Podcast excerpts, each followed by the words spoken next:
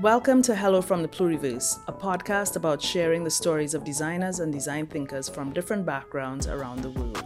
I'm Lesley-Ann Noel, a designer from Trinidad and Tobago and a professor of practice at Tulane University in New Orleans. The name of our podcast is a reference to Designs for the Pluriverse by Arturo Escobar. In our podcast, we explore the stories of designers from many different countries, women designers, designers of color, and designers from the LGBTQI community. In our interviews, we explore how place and identity affect their work, what they say about design, design thinking, and social innovation, and what advice they would give to non designers who are using design methods. We'll continue to share more stories throughout the series about designers from many different worlds from our little corner of the world at the Phyllis M. Taylor Center for Social Innovation and Design Thinking at Tulane University in New Orleans. We hope you enjoy. Welcome to the Hello from the Pluriverse podcast, sponsored by the Phyllis M. Taylor Center for Social Innovation and Design Thinking at Tulane University, where we discuss the work of different designers and design thinking practices. Hi, my name is Natalie Hudnick. I'm in my second year in the Master of Public Health and Maternal and Child Health program here at Tulane School of Public Health and Tropical Medicine. And I'm also a design thinking graduate assistant working at the Taylor Center. I'm originally from outside St. Louis, Missouri, and I have a bachelor's degree in cultural anthropology. I'm here today with co-host Michaeline. Michaeline, do you want to introduce yourself? Absolutely. My name is Michaeline Engelmeyer. I'm a first year student in the Master of Public Health Nutrition program here at Tulane. I'm also a design thinking graduate assistant working with the Taylor Center, and I am a Midwesterner, originally from Chicago, Illinois. We're here today to discuss an interview with Glenn Fajardo, who is a design educator at the Hasso-Plattner Institute of Design at Stanford, also known as the Stanford D School. He also curates TEDx Peace Plaza, has contributed to the Stanford Social Innovation Review, and is an independent consultant working with nonprofits.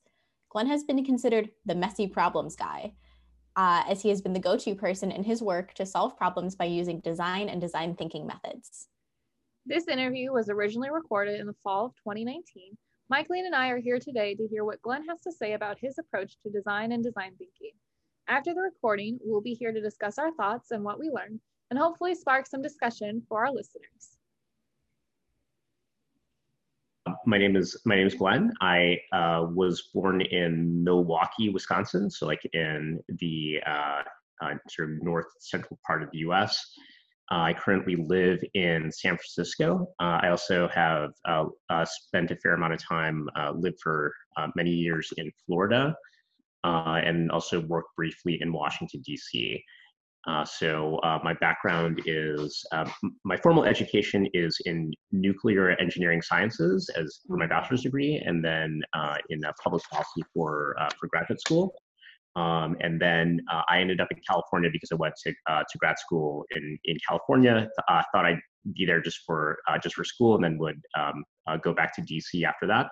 Uh, I had a job offer in DC waiting for me, like after after graduation, but decided to hang around California, and I've I've been there ever since. It definitely changes my has changed my perspective, having been in so many different uh, uh, places uh, across the U.S., and then on top of that, also uh, being the um, uh, being the child of immigrant parents.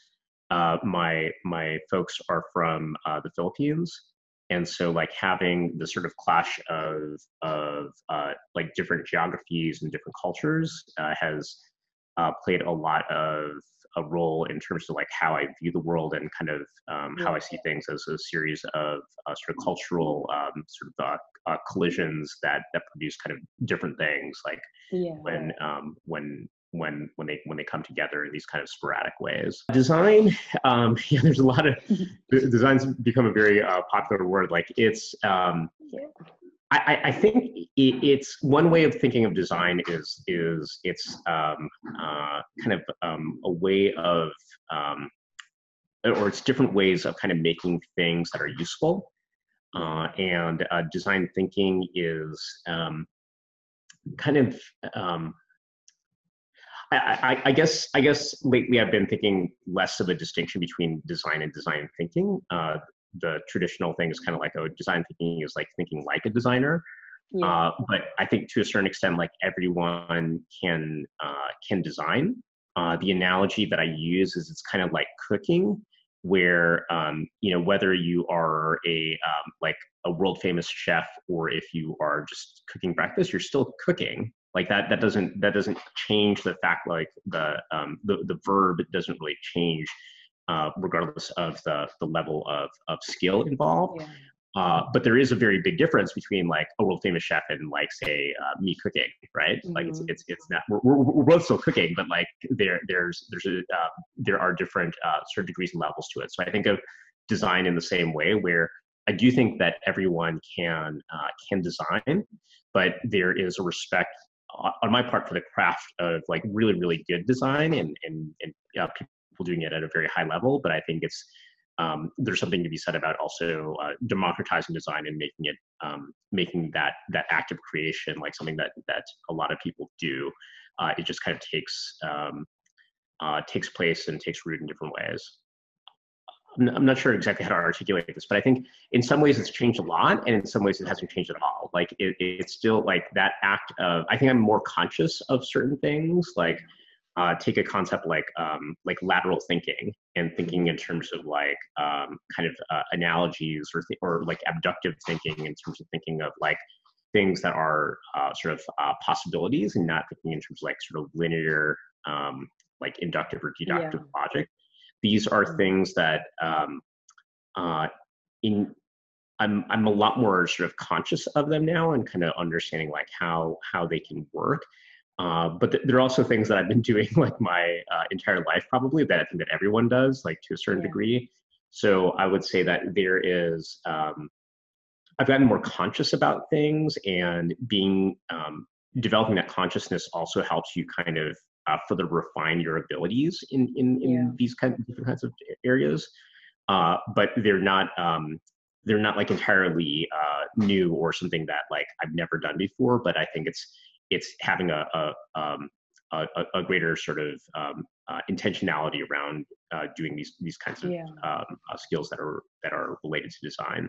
I think part of the reason why I've kind of gone into design education is to understand it, for myself a little bit more and like mm-hmm. where did that come from? Like why did it like how did I get from like you know you know point A to point X?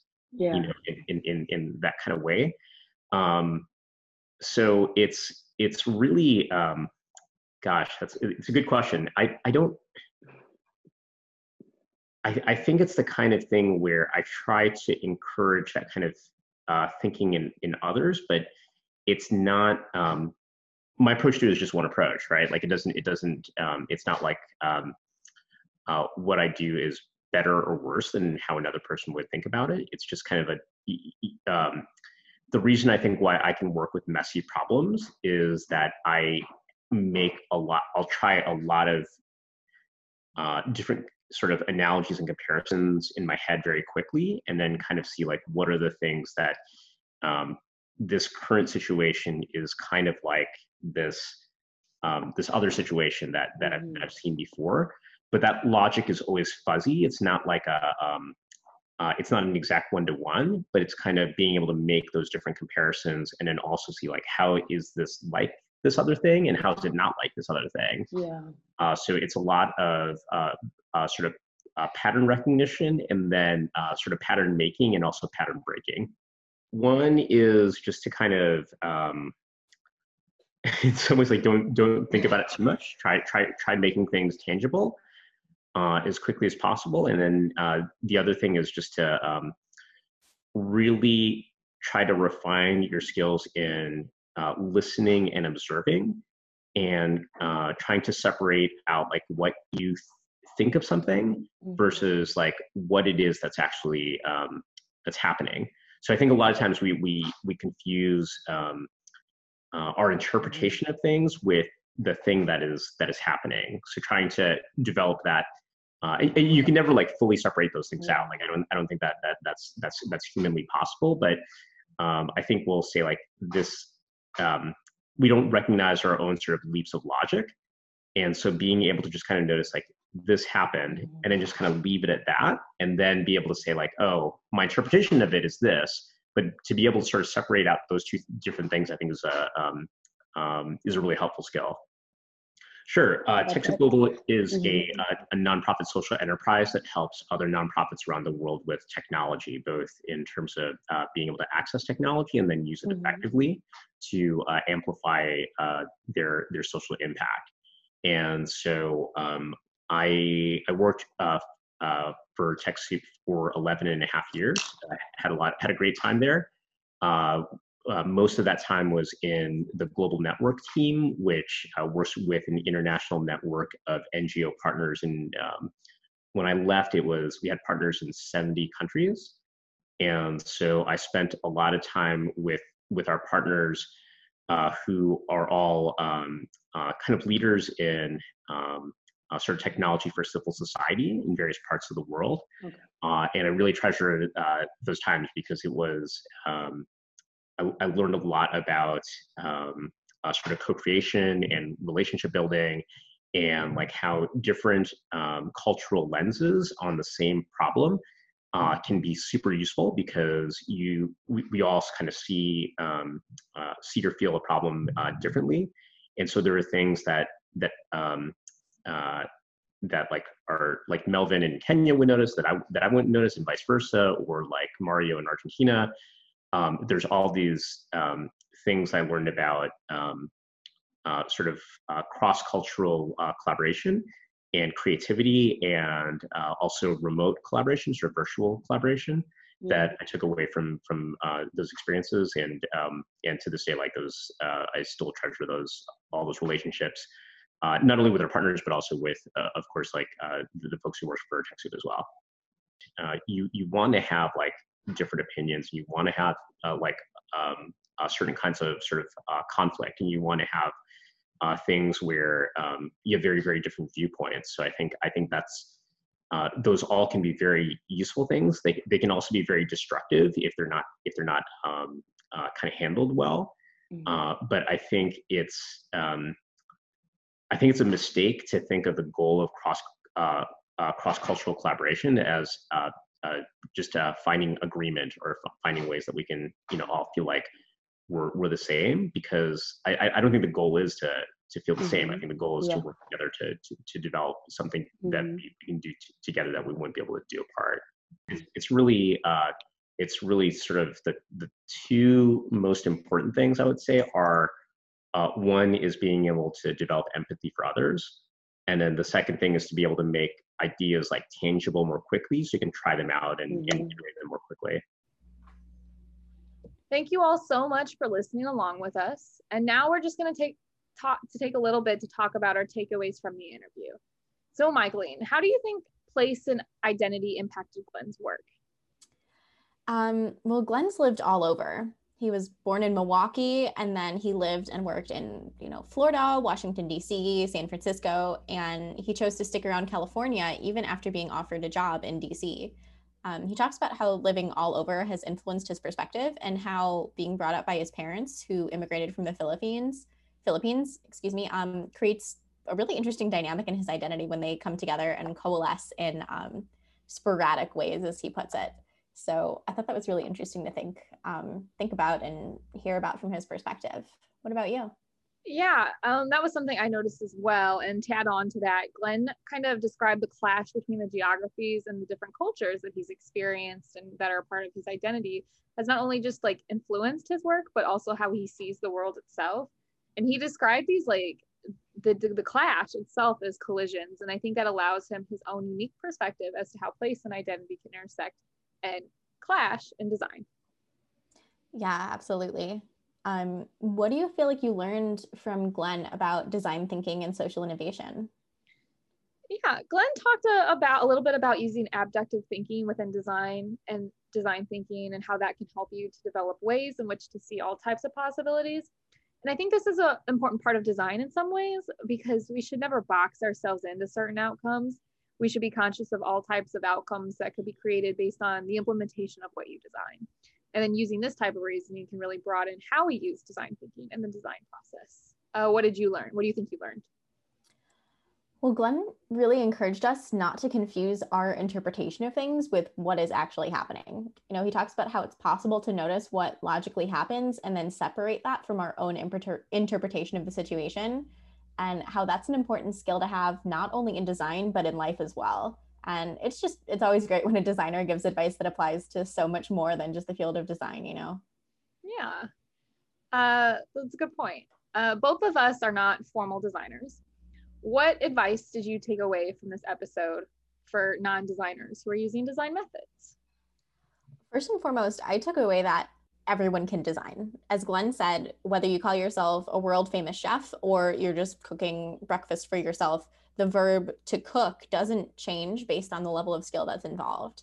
So, as a non designer who's learned so much about design thinking this year, that's really encouraging for me to hear. Um, in our roles as GAs, we've been designing, even if we don't call ourselves designers. But in a lot of ways, our work has still been design work. So think design thinking's a way to make the term design accessible and democratized for everybody. And you know, of course, there's a difference in skill level, but we're still engaging in the same practice. Um, it feels like a really inclusive way to think about design. Uh, yeah, that's a really good point that I like that he obviously talked about. And I just didn't think about in time. But I thought Glenn also talked Glenn also talked about that you should refine your skills in listening and observing in his interview. And I think this is just such great advice in general, kind of like what kind of how your advice that you took was such great too. And for those like and for those wanting to use design methods, this is in particular pretty really solid advice. I feel like active listening is just so important to get to know someone and what their needs, wants, problems are and observing is such an underrated skill that we all need to be able to do because in observing and having that skill you notice things you might never notice if you were just existing in that experience in time and listening and observing are key parts of the design process and design thinking process. And so you need to know how to use those and to actively use them to really use design methods. So i'm glad he talked about that. Yeah absolutely. Um, was there anything in this interview that surprised you or that you didn't agree with or maybe that inspired you? Yeah glenn had briefly mentioned that he has kind of thought of design thinking as the term for when non-designers think like designers and i thought this was really surprising and interesting because the way we have learned about design thinking and the way we've heard it described so many times in these inter- these episodes is that design thinking is a process that both designers and non-designers can use um, so I was just a little surprised when he kind of just associated a little bit with like non-designers using design methods and like or design thinking itself. Right.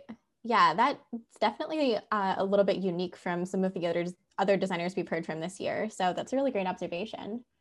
Um, personally, I thought it was really interesting when Glenn described cross cross cultural collaboration as a potentially destructive practice when it's not handled correctly.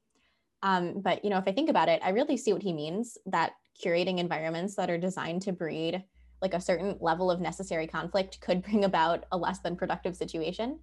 Um, and I think that speaks to the necessity of cultural sensitivity and understanding and usage of the empathetic and active listening practices he was talking about earlier.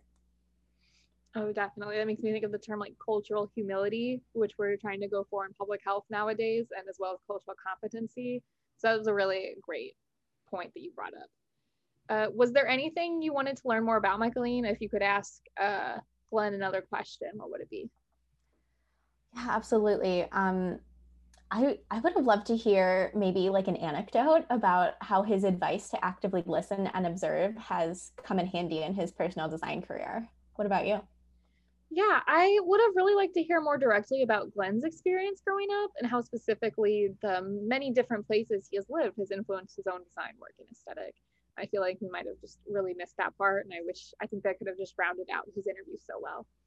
Uh, but what do you think, listener? Please feel free to check out our website and let us know what you thought about this episode in the comments.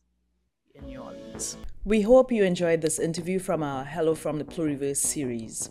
A special thank you to Arturo Escobar, the author of Designs for the Pluriverse, for opening the space for conversations about pluriversality in design. Many thanks as well to all of our interviewees, our design thinking student team, Ruby, Lupe, Delaney, Tran, and Wissal, the students of the Fall 2019 SISE 3010 class, Levante Lucas, our editor, and the rest of the team at the Taylor Center at Tulane. If you have any suggestions for our program, please email your comments, suggestions, and questions to taylor at tulane.edu. And also, you can visit our website at taylor.tulane.edu.